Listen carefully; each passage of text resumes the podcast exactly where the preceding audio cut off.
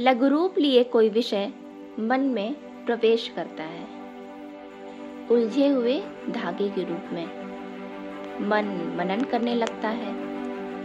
उसे सुलझाने के लिए और चिंतन मनन का साथ निभाता है। दोनों मिलकर हर विचार का एक चित्र खींचते हैं। वो चाहे सूक्ष्म हो या विशाल। मन के तपोवन में कल्पना विचरती रहती है। एक छोर जो उसके हाथ में है, उसे सुलझाते हुए दूसरे छोर की तलाश जारी रखता है। कोई विषय तय करता है कि उस दूसरे छोर की तलाश जल्दी हो पाएगी या देर से।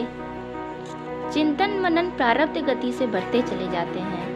कभी सही राह पर, कभी गलत। बस, अब यही चिंतन मनन की परीक्षा ली जाती है कि वो किस राह को चुन पाएँगे। क्या मंथन करने में सफल हो पाएँगे? जहाँ मिल पाएगा सही छोर, सही निष्कर्ष, इस चिंतन मनन के संयोग से।